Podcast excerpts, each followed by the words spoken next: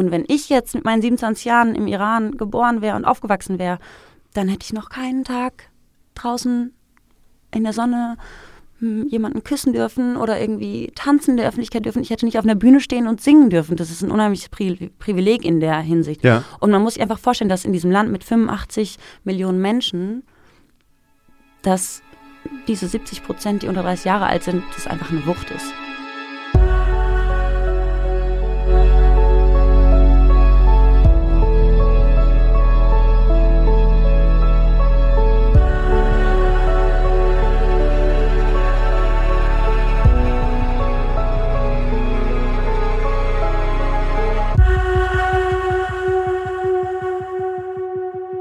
Liebe Hörerinnen, liebe Hörer, herzlich willkommen zu einer neuen Folge des Alles-Muss-Raus-Podcasts. Ich kichere oder liegt ein Kichern in meiner Anmoderation aus einem Grund, weil ich einfach angefangen habe, während meine Gästin mir gegenüber sitzt und gerade noch so einen Schluck trinken wollte und glaube ich, das so rasant begann gerade, dass ich damit nicht gerechnet hätte.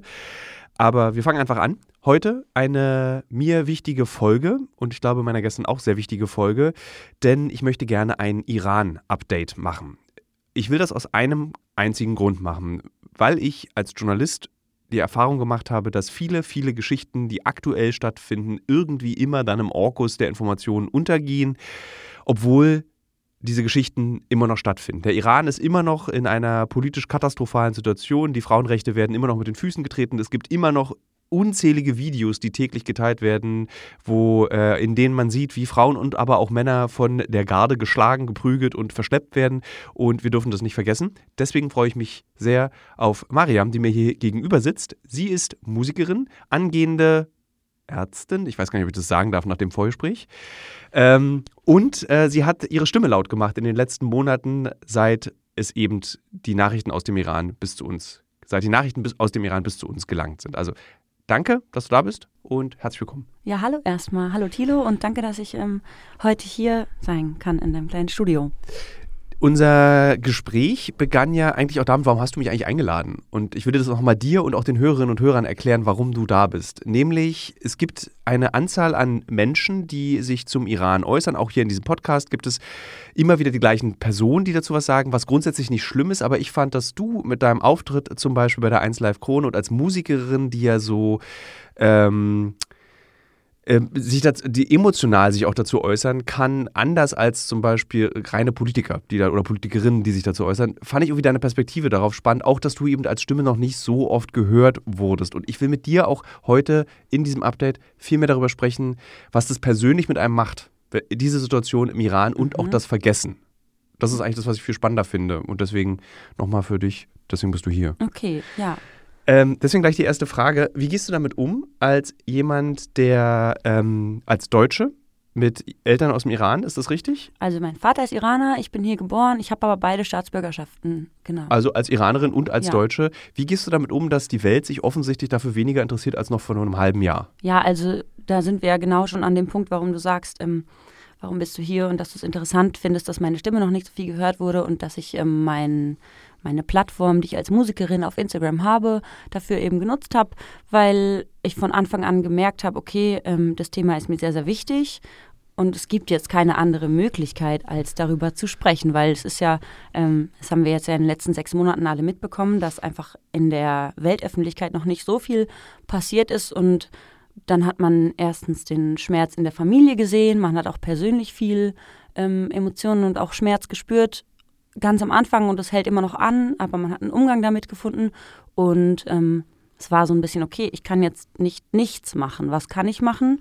Was sind meine Möglichkeiten? Und die muss ich irgendwie ausschöpfen. Und dadurch ist eben entstanden, dass ich als Musikerin dann ähm, auf einer Bühne da ein iranisches Lied gesungen habe und darüber gesprochen habe, genau. Wie, wie muss ich mir das vorstellen? Also wenn ich gucke jetzt in meine eigene Familie, da ist es dann so, dass dann über Sarah Wagenknecht diskutiert wird, dass die irgendwie nach rechts außen abrutscht und wie scheiße ist das eigentlich? Ist es dann beim Abendbrot bei dir, dass dann eben die aktuelle Politik im Iran diskutiert wird? Oder? Ich wohne ja nicht bei meinen Eltern, nicht mehr. ähm, aber es war mein Leben lang so, dass Politik und das politische Geschehen im Iran und das politische Geschehen im Nahen Osten, dass es immer Thema bei uns zu Hause war. Das war jeden Tag Thema und ich habe mich immer gefragt, warum die anderen Kinder sich nicht wirklich damit auseinandersetzen, was in der Welt passiert. Ich habe mich auch nicht bewusst damit auseinandergesetzt, aber unbewusst, weil die ganze Zeit irgendwelche Nachrichten liefen und mein Vater die ganze Zeit gesagt hat, wie schlecht es ihm geht, weil er gesehen hat, dass ähm, der Genozid an den Jesiden stattgefunden hat oder dass irgendwas immer in der Welt passiert ist, was die Menschen aus dem Nahen Osten tangiert hat, weil das eben die Völkergruppe, die kulturelle Gruppe ist, die damit betroffen war. Und ähm, deswegen war ich natürlich von klein auf damit konfrontiert, was passiert. Und jetzt war, kam, kam ich nicht drum herum, mich ja. damit selber zu befassen. Und natürlich, ähm, am Anfang war ich, Moment, ich war am Anfang im Urlaub, als gerade Jina Mahsa Amini umgebracht wurde.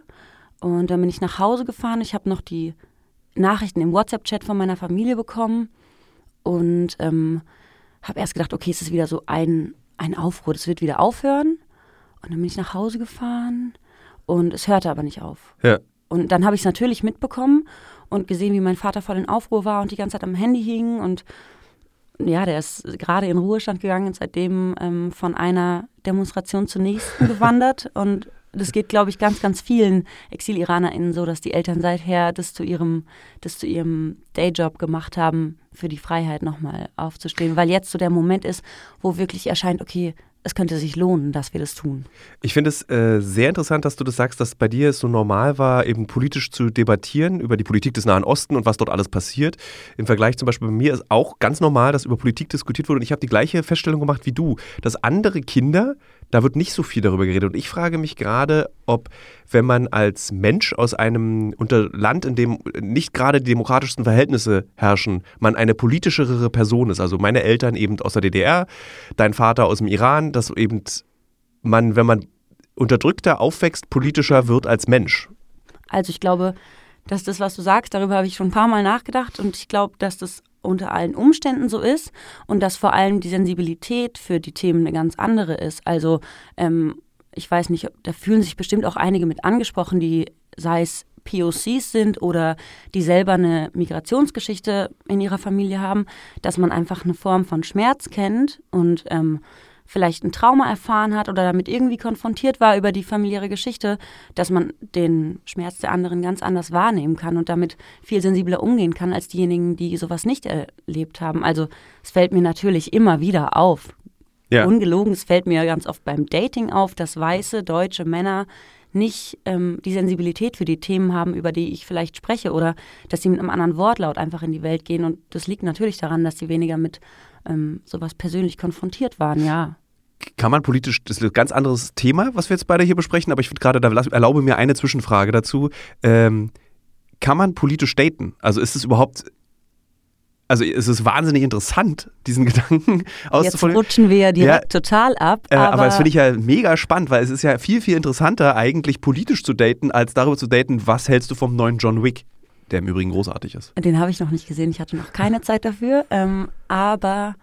Oder wo, sagen wir es so, waren auf Dates, die Revolution im Iran war die Thema? Ich habe... auf jeden Fall aufgehört, ähm, unpolitisch zu daten. Also wenn Leute, ich sag's auch, ich habe über Dating-Apps gedatet, wenn da drin stand, unpolitisch, brauche ich gar nicht mit dir sprechen, weil dass du dich damit beschäftigt hast und dich für unpolitisch befunden hast, spricht nur dafür, dass du deine Privilegien in dieser Gesellschaft gar nicht reflektiert hast. Und das bringt mich dazu, dass da so viel ist, worüber wir uns streiten können und solche Dinge, die mich voll viel Kraft kosten können. Und damit will ich mich eigentlich gar nicht mehr jetzt auseinandersetzen, weil das so ein langer Weg war, sich mit Themen zu beschäftigen und ja, sich selber zu bilden, und dann ist es mir eigentlich zu anstrengend, jetzt so ein Date einzugehen mit jemandem, weil ich weiß, ich kann jetzt erstmal auf Bildungsreise hier gehen. Stimmt, weil das hatte ich lustigerweise auch in Gesprächen, äh, wenn ich mit äh, Menschen mit Migrationshintergrund oder P O C-Hintergrund gesprochen habe, war immer so, ich habe eigentlich keinen Bock mehr, den Deutschen zu erklären, was sie zu glauben, zu denken oder zu wissen haben. Wenn, dann sollen sie sich selber darum kümmern. Hast du das Gefühl, dass sich Deutschland und die Deutschen, ist immer um eine ganz pauschale Frage zu stellen, genug über den Iran informiert haben und genug für den Iran getan haben und für die iranischen Frauen und Männer, die dort jetzt gerade kämpfen und sterben? Also, ähm, nee, weil sonst wäre wahrscheinlich die Situation eine andere. Andererseits muss ich auch sagen, dass ähm, die Aufmerksamkeit, die noch da ist, die hält jetzt ja schon lange an. Also ich will es auch nicht alles schlecht reden, weil es gibt wirklich viele, die aus eigener Initiative was gemacht haben, die ähm, Demonstrationen mitorganisieren, die präsent sind und die ihre Kanäle nutzen. Deswegen, das darf man nicht alles nur so dementieren. Aber es ist halt so schwierig und es tut so weh zu sehen, dass es wirklich ähm, einzig aus dem Antrieb in der Zivilgesellschaft entsteht und dass es nicht von anderen Institutionen wirklich mitgetragen wird, sondern es ist immer wieder, ich merke so, okay, meine Impulse kann ich direkt umsetzen. und dann entsteht daraus was, aber es kommt nicht von außen an einen rangetragen. Also es ist wirklich eins zu eins, das ist, es kommt von uns Exil-IranerInnen mhm. und ähm, den Menschen in der iranischen Diaspora hier oder denjenigen, die wirklich ein Interesse dafür haben, das, was entsteht ähm, und darüber hinaus aber nicht. Also ich meine, es ist jetzt ein schlechtes, das ist kein schlechtes Beispiel. Letzte Woche wurden erst wieder acht Menschen, ähm, die revolutionszugehörig, äh, Entschuldigung, die regierungszugehörig sind im Iran, auf die Terrorliste gesetzt. Acht Menschen und eine Organisation. Und das ist so ein riesiger systemischer Machtapparat, dass acht sanktionierte Menschen ein Witz sind. Ja. Also es ist ein schlechter Witz, ich will darüber lachen, aber wenn wir uns damit wirklich beschäftigen, was dahinter steckt, dass das weiter so bestehen darf, dann ist es nur zum Heulen. Was ist denn, ähm, also da weiß ich einfach tatsächlich, Entschuldigung, muss mich jetzt doch aufklären, ähm, dieses, was ist das Interesse Deutschlands oder der, der Regierung dazu, so sensibel zu sein im Zusammenhang mit dem Iran? Also was gibt es im Iran, was Deutschland will und deswegen wird so zart sanktioniert?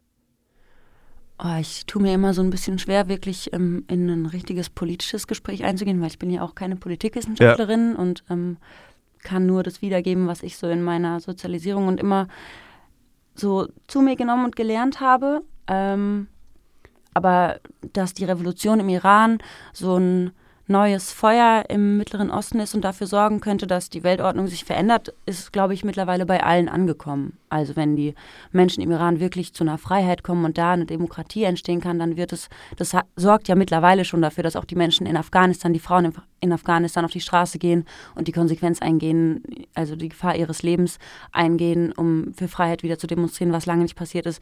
Also diese, diese Welle, die damit ausgelöst wird, ist, glaube ich, vielen bewusst, was das für eine Konsequenz mit sich ziehen kann.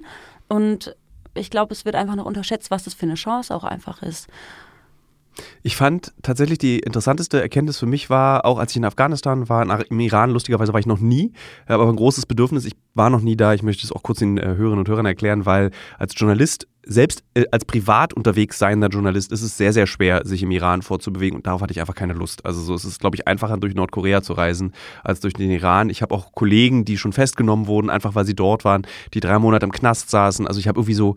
Ich wollte nichts aufs Spiel setzen. Aber was ich total faszinierend finde, eben auch in der Beobachtung im Iran und in Kurdistan, dass, äh, also im Nordirak, ähm, gerade sehr viele Frauen diese Revolution und diese, diesen Widerstand anleiten. Und ich frage mich und frage dich damit auch, weißt du, woher das kommt? Dass es jetzt sind es die Frauen, die sagen, wir nehmen die Kopftücher ab, hier sind unsere Zöpfe, ist völlig egal, wir kämpfen jetzt. Woran liegt das? Ich muss so ein bisschen vor mich hinschmunzeln, wenn du das fragst, weil es natürlich eine sehr seriöse Frage, aber es ist auch immer wieder so, ähm, ja, es ist immer wieder krass zu merken, wie wenig von dem, was ich mitbekomme, woanders ankommt. Ähm, und also in diesem Fall, diese Revolution, die jetzt gerade stattfindet, die hat ja ähm, ihren Ursprung darin, dass ein kurdisches Mädchen umgebracht wurde, weil sie, ihre, weil sie ihr Kopftuch nicht adäquat getragen hat, wurde sie von der Sittenpolizei eben zusammengeschlagen und hat davon schlimme Verletzungen getragen. Und ähm, es ist eine Kurdin und die, die Aufruhen waren aber schon im letzten Jahr überall sehr präsent. Also schon seit, seit Juli war irgendwie so die Situation, dass Menschen oft ihr Kopftuch abgenommen haben, dass der Slogan Frau, Leben, Freiheit, der eigentlich aus dem Kurdischen kommt, also Jinjian Azadi, dass der weitergetragen wurde. Und ähm, die kurdische Völkergruppe ist eben, also generell ist ja der Iran ein Vielvölkerstaat. Ich versuche jetzt so zu erklären, dass es für andere ja, auch verständlich ist. Ja. Ähm, Der Iran ist ein Vielvölkerstaat und die ganzen anderen Völkergruppen wurden aber nicht wirklich legitimiert, sondern die durften quasi nur, die durften da leben. Aber die haben viel Unterdrückung erlitten. Also die AfghanInnen im Iran, die in Iran geflüchtet sind, die erleiden immer wieder ganz schlimme Marginalisierung, ganz schlimme Diskriminierung. Die KurdInnen, denen wird ja auch im Iran ihr Existenzrecht abgesprochen und die dürfen quasi nicht ihre Landessprache sprechen, sondern die müssen Persisch sprechen. In den Schulen wird immer wieder von verschiedenen Profs, von Lehrenden nachgefragt, können wir hier Kurdisch sprechen oder nicht? Sind wir hier, versteht ihr das alle, wenn wir in einem kurdischen Gebiet uns befinden?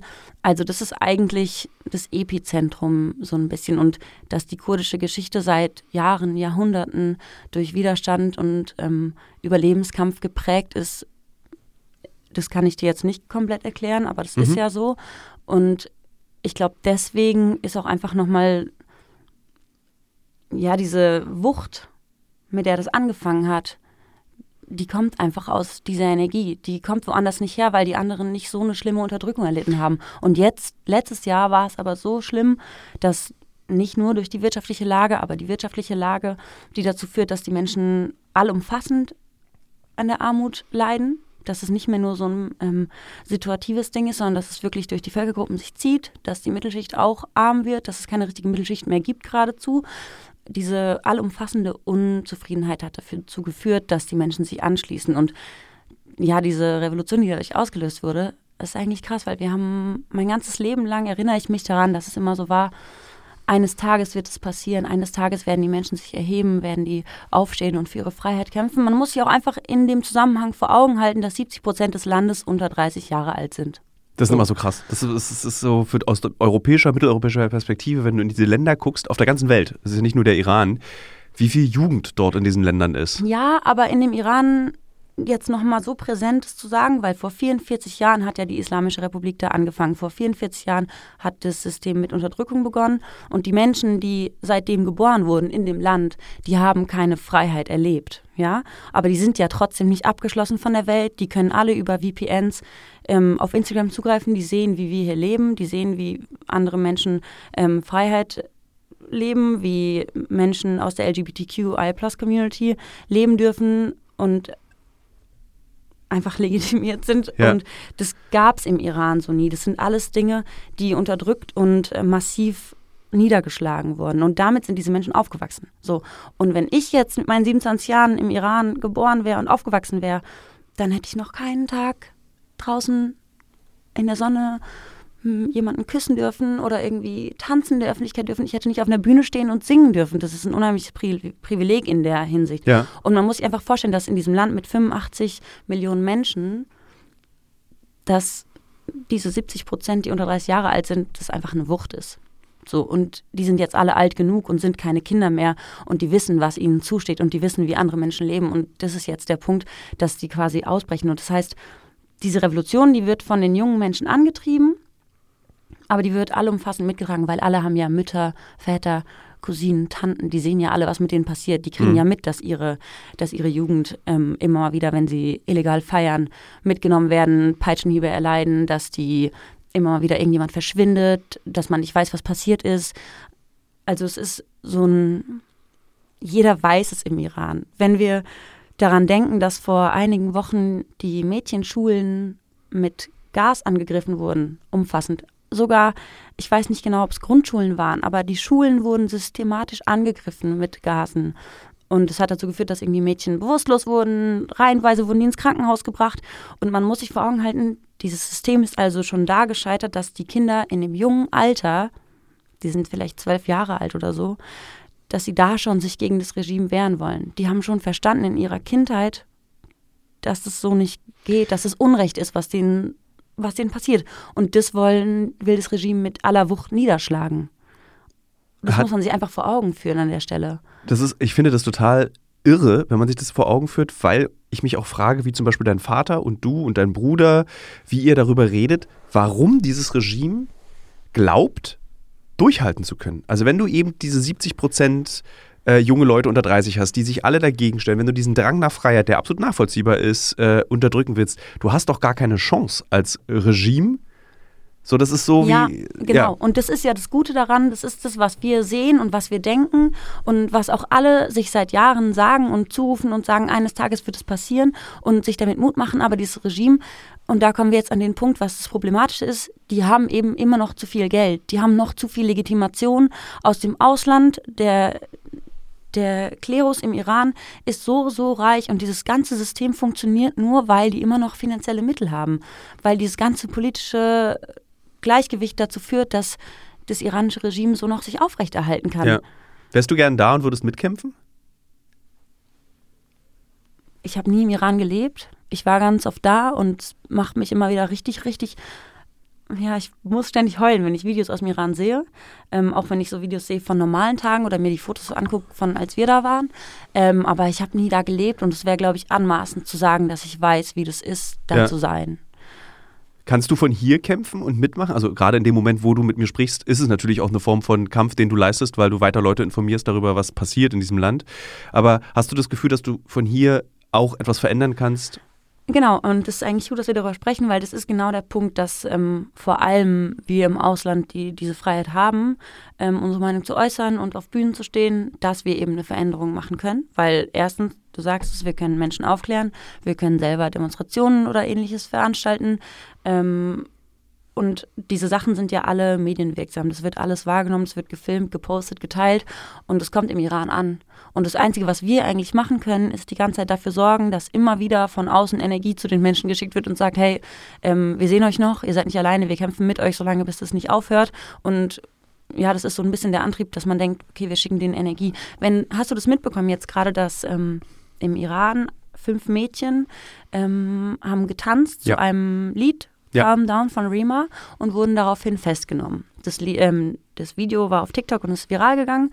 Und jetzt gestern hat zum Beispiel in Köln ein Flashmob stattgefunden, wo ganz viele Menschen, wahrscheinlich alles Exil-Iranerinnen und Menschen aus der Diaspora, ähm, zu dem Lied Calm Down auch getanzt haben und so einen Flash, Flashmob gemacht haben. Ja. Und das Video wurde bereits von iranischen Plattformen geteilt, also von den großen News-Outlets im Iran, über die wir uns auch informieren, wurde das auch geteilt. Das heißt, es kommt an, das wird wahrgenommen und die Menschen kriegen ja mit, was ja. man tut.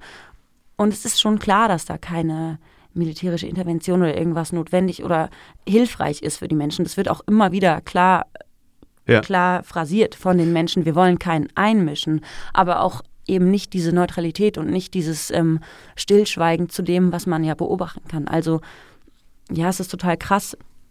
Wir springen hier von einem Thema zum nee, nee, anderen. Nee, wir sind relativ konzentriert, finde ich uns. Also es gibt, geht schlimmer in diesem Podcast. Ja, ähm, aber ich meine, alleine, also wenn du dir vor Augen hältst, dass vor knapp zwei Wochen Amnesty wieder einen neuen Bericht veröffentlicht hat, wo sie mit Menschen gesprochen haben, mit Opfern gesprochen haben. Ich glaube, es waren Zwölfjährige dazwischen, es waren Minderjährige, die ähm, im Iran festgenommen und gefoltert wurden, und die haben wirklich ähm, detailliert beschrieben, was den Menschen widerfahren ist. Amnesty berichtet ja einfach, die dokumentieren. Mhm. Das, also das zu hinterfragen, wäre, glaube ich, Blasphemie nochmal, wenn das von irgendeiner Stelle hinterfragt würde an der, in ja. der Situation. Und sowas kommt ja an. Sowas kriegen ja auch die PolitikerInnen im Ausland mit und lesen das und wissen das. Und es ist Es ist einfach kein Geheimnis mehr, was das ja. Regime mit den Menschen macht, um sich, um die sich denen zu unterwerfen, um die zu brechen. Und trotzdem ist so eine, ja, so eine, ich suche das Wort, so eine Apathie irgendwie da.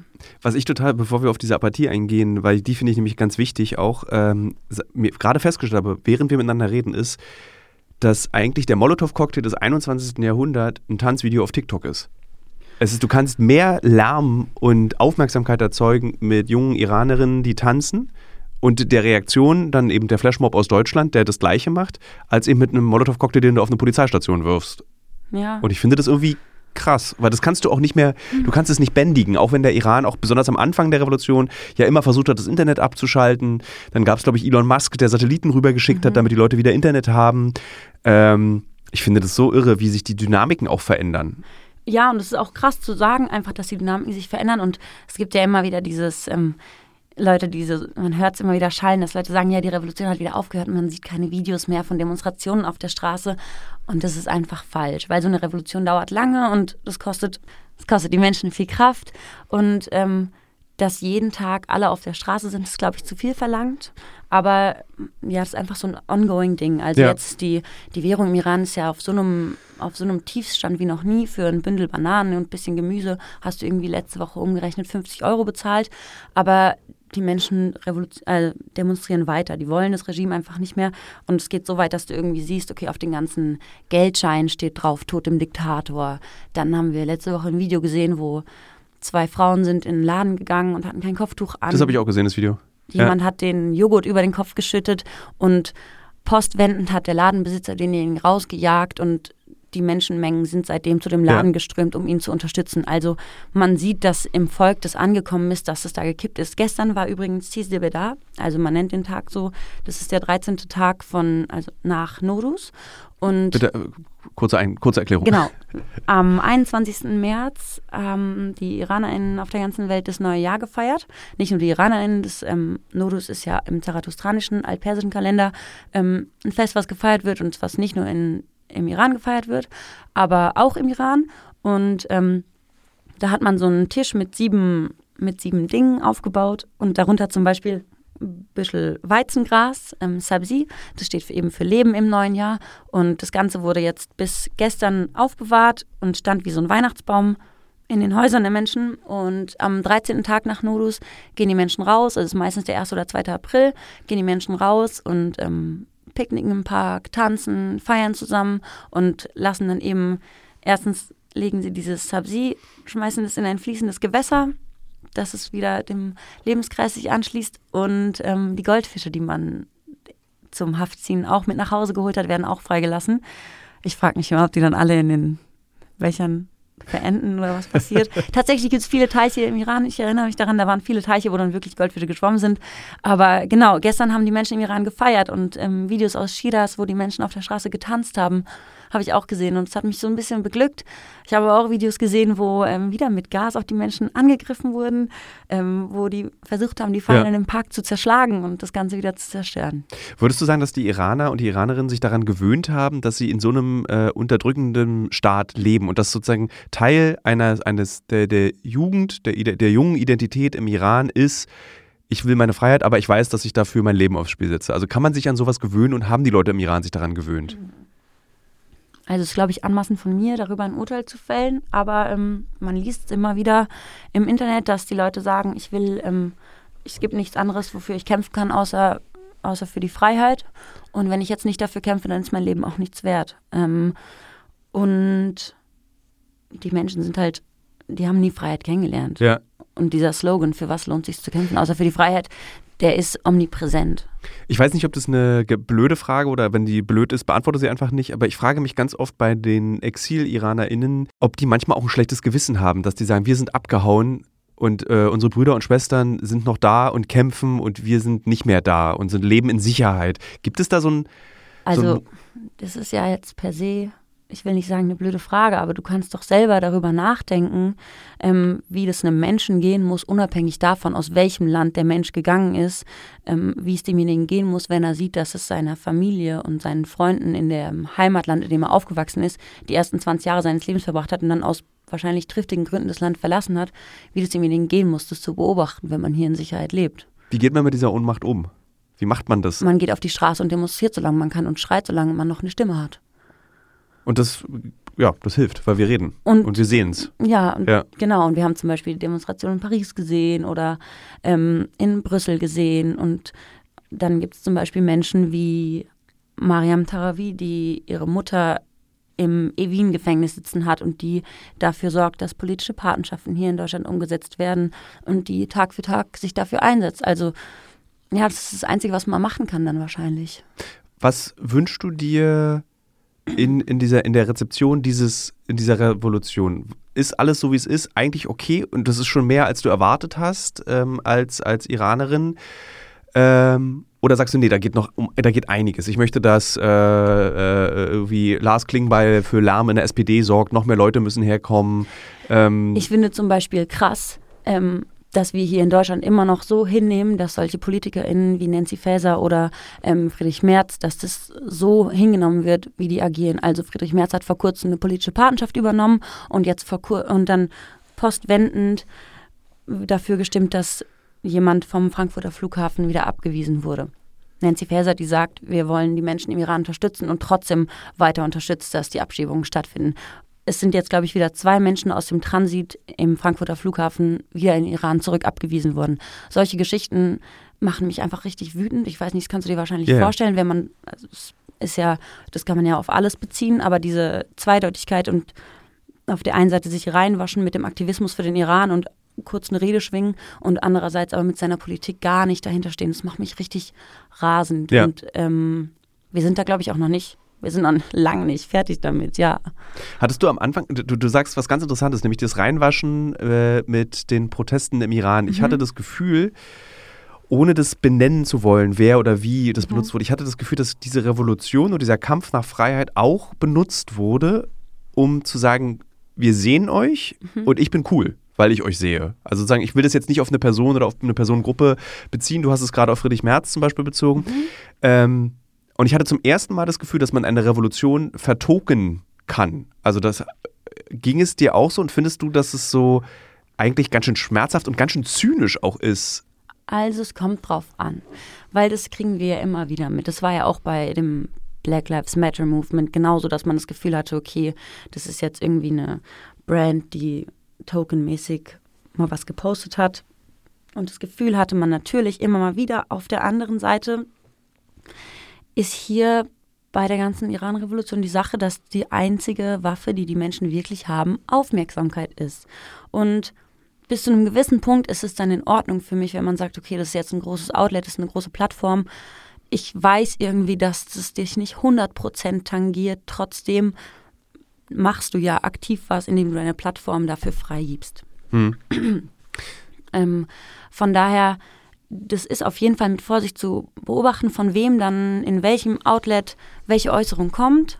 Und ich bin auch so jemand, die da relativ nachtragend ist. Ich will da immer nicht alles, ähm, nicht über alles hinwegsehen, wenn ich so denke, ah ja, du hast vorher mit denen und denen gesprochen, jetzt plötzlich ähm, sollen wir alle deine... deine Friedrich Merz ist, finde ich, ein sehr gutes Beispiel, weil dieser Menschenfeind, der jetzt diese Revolution benutzt, um sich selbst irgendwie ein bisschen menschlicher ja. darzustellen, ist natürlich ekelhaft. Also, genau. so, also man muss nicht mal die C D U-Kacke finden, aber Friedrich, Friedrich Merz ist einfach ein Menschenfeind. Ja, so. Und das ist in manchen Situationen dann schon natürlich, jedes bisschen Aufmerksamkeit ist hilfreich, aber man kann nicht alles wieder gut reden. Hm. Also...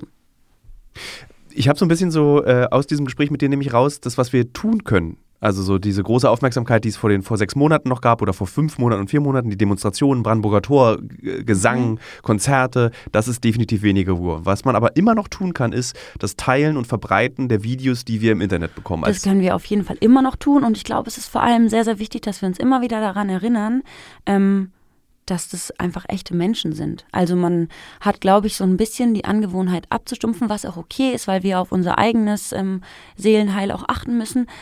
Aber es macht mich auf jeden Fall, es kickt mich jedes Mal wieder, wenn ich wirklich mich reinlese und daran denke, krass, das ist jetzt der Vater von einem Jungen, der zweiundzwanzig Jahre alt war und erhängt wurde an einem Baukran.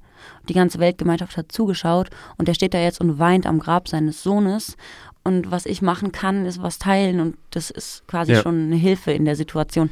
Aber ähm, ich will da ganz kurz, bevor du weiter, ich will da ein krasses, äh, ich will ein Beispiel dafür geben, wie schwer das ist, zu akzeptieren, dass das echte Menschen sind. Also es geht mhm. mir so, wenn ich in Afghanistan mit einem fünfzehnjährigen Mädchen spreche, das verheiratet ist mit einem sechzigjährigen Mann und dieses fünfzehnjährige Mädchen schon drei Kinder hat von diesem Mann, schaffe ich es nicht mal zu realisieren, dass das echt ist. Mhm. So, das ist so schwer aus dieser mitteleuropäischen Bubble, in der es uns glücklicherweise ganz toll geht, aber es ist eben das Besondere, was wir erleben und nicht die Normalität, zu realisieren, dieses, die Welt ist einfach am Abgrund und du musst dich mit dieser Realität auseinandersetzen und zu akzeptieren, selbst wenn du mit ihnen sprichst, zu erkennen, das ist echt, das ist eine echte Person, echtes Leid und diese Transferleistung, wenn du dann ein Video siehst bei Instagram auf Jokos altem Kanal, das sind echte Menschen. Die mhm. Frau, die da in dem Laden steht, die Joghurt über den Kopf bekommen hat, echte Person. Das macht ja auch was mit einer Frau. Also mhm. wir denken, ah, zum Glück nur Joghurt, aber das macht etwas mit einer Person, wenn du nur für deine Haare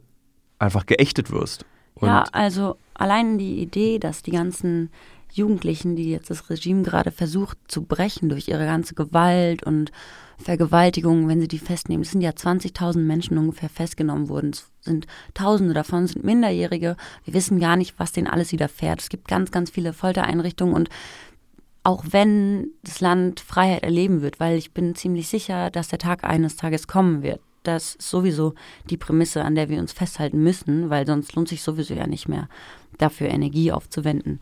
Ähm, der Tag wird kommen, aber die ganzen Traumata können wir den Menschen nicht nehmen. Das ist das Krasse daran eigentlich. Und mich hat es eigentlich letztes Jahr sehr berührt und froh gemacht zu sehen, dass auch hier in Deutschland so viel Empathie und Aktivismus und ähm, Aktionen aus der Zivilgesellschaft entstanden sind, als der Krieg in der Ukraine angefangen hat.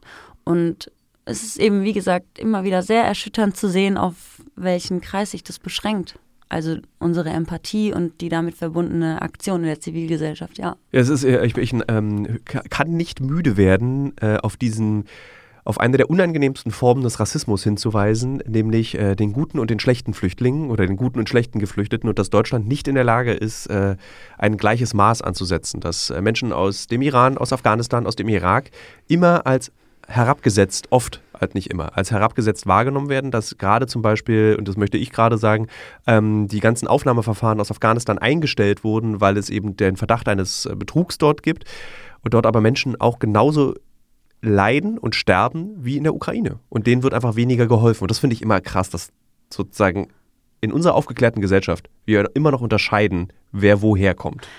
Ich glaube, das Gute daran ist, oder wo so ein Wandel vielleicht passieren kann, ist, dass sehr viele ähm, migrantische Stimmen hier in Deutschland geboren und groß geworden sind und eben mit der Konfrontation dessen, was in ihren Heimatländern passiert, ähm, aufgewachsen und sozialisiert worden. Und es sind jetzt ganz viele erwachsene, ähm, höchst gebildete Persönlichkeiten geworden, die auch unsere politische Landschaft langfristig verändern werden. Und ich habe da so ein bisschen Hoffnung rein, dass das das zu einer Weiterentwicklung führen wird, weil... Wird es. Ja. Wird es. Also ich meine, womit ich persönlich als Journalist und meine Perspektive auf die Zukunft Europas gucke, ich habe immer noch mit großem Grauen, sehe ich einem großen Rechtsruck entgegen, mhm. weil jetzt natürlich noch eine Generation an Unsicherheit herrscht, ja. wo das Fremde als das etwas Bedrohliches wahrgenommen wird. Ähm, und ich glaube, das überwinden wir auch noch. Und ich hoffe nicht, dass wir so kämpfen müssen wie im Iran und dass unsere Freiheit, also dieser jungen Generation, nicht so bedroht ist wie in anderen Ländern. Es kann ja auch nicht sein, dass im Iran dann Freiheit ist und in Europa nicht mehr. Ich weiß auch gar nicht, ähm, ob, ob, das, ob wir das könnten. Ehrlich gesagt. Für Freiheit kämpfen? Ich weiß nicht, ob wir das so könnten, ja. Also Weil wir mit dieser Freiheit, also die Generation, meine Generation, die ähm, unbefangen aufgewachsen ist, ich weiß nicht, ob sie das so könnte, für ihre Freiheit wirklich mit so einem Einsatz zu kämpfen, weil wir mit nichts, ähm, mit keinem Leid konfrontiert waren oder keiner Unterdrückung und ähm, nicht so grundsätzlich von klein auf gelernt haben, ähm, du darfst das nicht sagen, du musst dich da und da anders benehmen, wenn du dich da und dahin bewegst, dann gefährdest du deine Familie und so. Ich frage mich das manchmal. Die Ukraine ist auch da ein ganz interessantes Beispiel, dass äh, relativ schnell eine ähm, Zivilgesellschaft äh, auch in eine militärische Gesellschaft sich verwandeln mhm. kann und sozusagen zu den Waffen greift. Also selbst die Westukraine, die eigentlich Stimmt. von diesem Konflikt fast gar nicht betroffen war, die ist ja nun auch betroffen mhm. seit letztem Jahr und die Leute gehen an die Front, die Leute nehmen die Waffen in die Hand und sie kämpfen. Da sage ich dann allerdings zum Beispiel auch immer relativ unverblümt, ich werde mich nicht an eine Waffe heranbegeben, weil ich bin der Erste, der stirbt. Und ich weiß, dass die meisten Menschen, die denken jetzt hier, die diesen Podcast hören, ich kann Krieg, ihr seid die Ersten, die sterben. Jeder, der denkt, er kann Krieg, ist der, der stirbt. Ich will es auch gar nicht glorifizieren. Ja. Ich frage mich einfach nur, ähm, ich frage mich das manchmal einfach. Ja, es ist auch es ist eine berechtigte Frage. Also so, insbesondere, guck mal, wir sind, leben in einer Gesellschaft, die sehr wohlhabend ist. Es gibt selbst die Ärmsten in unserer Gesellschaft gelten noch im Rest, im Kontext der, im Rest der Welt als wohlhabend. Also für uns, für diese Gesellschaft sind die Möglichkeiten der Flucht auch ganz andere. Also so, mit welchen offenen Armen werden, wenn jetzt in Deutschland die Freiheit bedroht wird durch zum Beispiel rechte Kräfte, werden Deutsche, kommt in bitte unser Land. Also so, das ist halt so, die, die Welt wäre eine ganz, es wäre eine ganz interessant zu beobachtende ähm, Situation. Apropos, bitte? Weil du das so sagst, ähm, das ist, glaube ich, was, was, ähm, was unbedingt noch passieren kann und muss. Also die News-Outlets haben sich jetzt alle schon immer mal wieder zum Iran geäußert, ja, und das kann auch immer mal wieder passieren und das ist alles noch nicht genug. Aber was von Anfang an schon von den Gruppen kam, wie von Woman Life Freedom Collective, die hier in Berlin die ganz große Demo organisiert haben, ist, dass noch viel mehr den Menschen, die aus dem Iran flüchten wollen, die Möglichkeit zur Flucht gegeben werden muss. Weil das ist zum Beispiel was, was wir machen können. Wir können die nicht ihrem Schicksal da sich überlassen und sich nicht dieser Gewalt aussetzen lassen, sondern die Menschen, die wirklich fliehen müssen, weil ihr Leben gefährdet ist oder die es schaffen, ihre Familie irgendwie zu verlassen, denen können wir hier eine andere Möglichkeit geben. Und was du so sagst, dass Deutsche überall aufgenommen werden, das ist interessant, weil das dachte ich mir auch immer. Ich wollte letztes Jahr, habe ich mit meinen Eltern darüber gesprochen, dass ich gerne im Iran noch ein Praktikum machen würde für mein Studium und ähm, habe meinen Pass erneuern lassen. Und meine Eltern hatten aber Schiss, die haben gesagt, nee, mach das nicht. So als Musikerin bist du auch im Internet immer wieder zu sehen. Das ist gefährlich vielleicht. Und ich war so ein bisschen, nee, mir wird schon nichts passieren. Als ob mir was passiert. Ich bin Deutsche auf der anderen Seite. Mhm. Im Iran bin ich Iranerin. Das ist schon gar nicht so ohne, ja? Weil du mit iranischem Recht behandelt wirst. Ähm, und dann gibt es aber einfach das Beispiel von einem deutschen, also einem deutschen Staatsbürger, der in den U S A, in Kanada gelebt hat, Jamshid Sharmahd, der auf einer Reise nach Dubai einfach vom iranischen Regime verschleppt wurde und jetzt seit über neunhundert Tagen in Gefangenschaft sitzt. Noch nie von gehört. Richtig. Krass. Ja. Und seine Tochter Gazelle, ähm, sie war jetzt auch kürzlich, ich weiß nicht, ob sie noch in Berlin ist, aber sie war kürzlich in Berlin. Sie ist halt seitdem auch zur Aktivistin geworden und kämpft für die Freiheit ihres Vaters. Sie war letzte Woche auch bei Markus Lanz und bei Maischberger ah, im ah, Gespräch. Krass. Ja. Ähm, was krass ist und was mich mega freut, dass, dass dafür der Raum jetzt gemacht wurde und sehr, sehr wichtig ist. Aber einfach, es muss so bedrückend sein zu sehen, also es bedrückt mich sehr zu sehen, dass einfach ein deutscher Staatsbürger und wir uns in unserer, in unserer ähm, Sicherheit so gefeit sind und dass der einfach vom iranischen Regime, zack, verschleppt werden konnte. Mhm. Der wird gefoltert, der hat keine Zähne mehr, der ist gefangen in Isolationshaft, man weiß nicht, wann die den mitnehmen und an einem Kran aufhängen und das würde alles von außen beobachtet und es passiert nichts. Also das hat mich so in meiner Grundhaltung, dass wir mit einem deutschen Pass relativ sicher sind, nochmal erschüttert. Okay. Also sowas zu sehen, ja. Weil es ist kein Einzelfall, es gibt mehrere Menschen, die keinen iranischen Pass haben ähm, und die vom iranischen Regime, weil sie sich irgendwie regimekritisch geäußert haben. Ähm, Jamshid Sharmahd hat Websites gemacht, die das iranische Volk unterstützen sollten, aber er war nicht im Land und er hat auch, ich weiß nicht, ob er noch einen iranischen Pass hat, er hat auf jeden Fall einen deutschen Pass und er wurde einfach mitgenommen und konnte einfach da verschwinden, ja. bis ähm, seine Tochter jeden Tag darum kämpft, dass er wieder freikommen kann irgendwie. Was ist die, abschließend will ich von dir wissen, was ist eure Abendbrotstischprognose? Wie lange dauert es noch? Was, was denkt ihr? Wie diskutiert ihr den Ausgang? Und was, was, äh, was ist die Zukunft für die Jugend im Iran? Was, was wartet da auf sie? Also die Zukunft sitzt ja im Iran in den ganzen großen Gefängnissen. Im Evin-Gefängnis, als es gebrannt hat, Ende letzten Jahres, haben alle gesagt, da brennt jetzt die, die ganzen klugen Köpfe des Landes, die wollen sie damit alle umbringen gerade. Ähm, also das ist auf jeden Fall ein Paradies, wenn das Land zur Freiheit kommen kann, wenn es da zu einer freiheitlichen Staatsform kommen kann. Das stelle ich mir immer sehr, ähm, sehr träumerisch und sehr utopisch vor, weil es ist per se schon sehr, sehr schön gewesen, immer als wir da waren. Es war so eine ähm, allumfassende Schönheit, wo ich mir so gedacht habe, okay, vielleicht können die Menschen deswegen, können die Menschen deswegen irgendwie damit klarkommen, dass sie so unterdrückt werden, weil es so ein wunderschönes Land ist. Und ich glaube, das ist auch Teil der Sache, ähm, dass dieses Land eben so reich an, an Vielfalt mhm. ist und kulturellen Geschichten und dass die ganzen kulturellen Stätten auch noch nicht, dass da noch viele kulturelle Stätten unversehrt sind. Ähm, aber also wir dürfen auf jeden Fall die Hoffnung nicht aufgeben. Ähm, so eine Revolution dauert und kostet sehr viel Energie. Das letzte Mal hat die, glaube ich, ein Jahr gedauert in den neunzehnhundertachtziger Jahren. Ähm, und es ist auch, glaube ich, vor allem von außen sehr zehrend, das zu betrachten. Mhm. Das hat mein Vater auch immer gesagt, du darfst dich nicht so sehr verrückt machen, wenn du das von außen betrachtest. Das ist was ganz anderes, wenn du vor Ort da bist.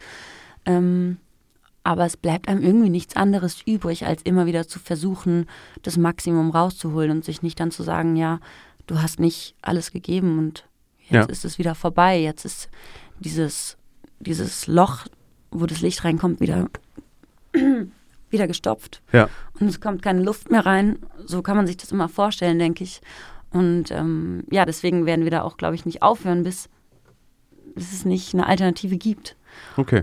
Aber ich glaube, um die Zukunft des Landes per se, also dass das Land nicht bestehen kann ohne dieses Regime, ist, glaube ich, nicht ähm, in Frage zu stellen, weil es gibt so viele so gebildete Menschen, ähm, es gibt so viele Frauen im Iran, die in MINT-Fächern äußerst gebildet sind. Der Drang nach Bildung ist ja immer so ist ja so ausgeprägt und die ganzen klugen Köpfe, die in den Universitäten studiert haben, haben das Land verlassen. Also meine Cousinen sind in Kanada, weil sie da nicht weiter leben wollten, weil ja. keine Möglichkeiten da sind ähm, und weil die Unterdrückung so krass ist.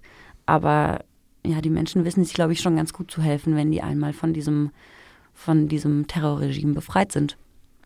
Vielen Dank, dass du da warst. Danke.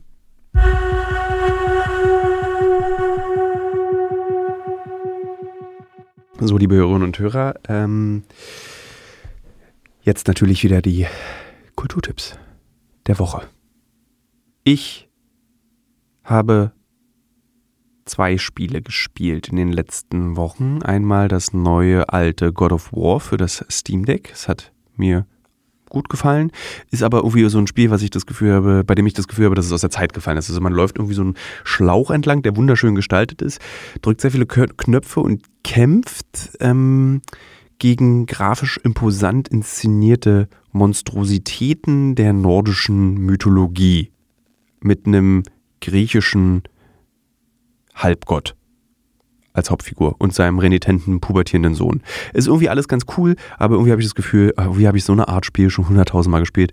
Werde ich wahrscheinlich durchspielen, werde ich aber wahrscheinlich auch nicht schaffen. Und dann habe ich ein Spiel gespielt, was mir sehr gut gefallen hat, das heißt äh, Dave, mh, Dave, das ist drei Titel, ich gucke schnell parallel nach, wie dieses Spiel heißt. Es geht um einen jungen, um einen dicken Mann, der ein Boot betreibt, mit dem man taucht. Dave the Diver, so heißt das Spiel.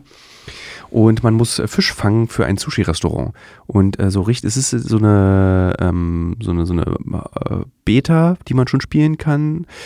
Und so richtig weiß ich nicht, warum, aber dieses Spiel ist sehr entspannt und sehr meditativ. Und die Kombination von ähm, Restaurantmanagement und Tauchspiel gefällt mir irgendwie ausgesprochen gut. Kann man empfehlen, ist genau immer so, ich würde sagen, so ein Toilettenganglänge, eine Spielrunde, so zehn, fünfzehn Minuten und dann hat man schon wieder die Schnauze voll und dann spielt man am nächsten Tag es weiter. Was habe ich gelesen? Ich habe ein neues Buch von äh, Annika Büsing gelesen, Koller. Ich war ja ganz doll beeindruckt letztes Jahr von dem Buch Nordstadt, in dem es darum geht, eine Liebe in einem Schwimmbad. Und das neue Buch ist auch wahnsinnig schön. Es ist etwas komplexer und etwas komplizierter in seinem, worum es geht, was es verhandelt. Ähm, aber das macht nichts, weil die Sprache und die Beschreibung von Liebe und wie Liebe sich anfühlt und wie Eifersucht, Eifersucht sich anfühlt, ganz zauberhaft sind. Ähm, das kann ich demnach sehr empfehlen. Also Koller heißt dieses Buch. Liebe Hörerinnen, liebe Hörer, wir hören uns nächste Woche und ich versuche gerade meinen Vater zu überreden, dass wir eine Island, äh Quatsch, dass wir einen Osterspaziergang als Folge machen. Fände ich irgendwie cool. Mal gucken, ob ich es hinkriege.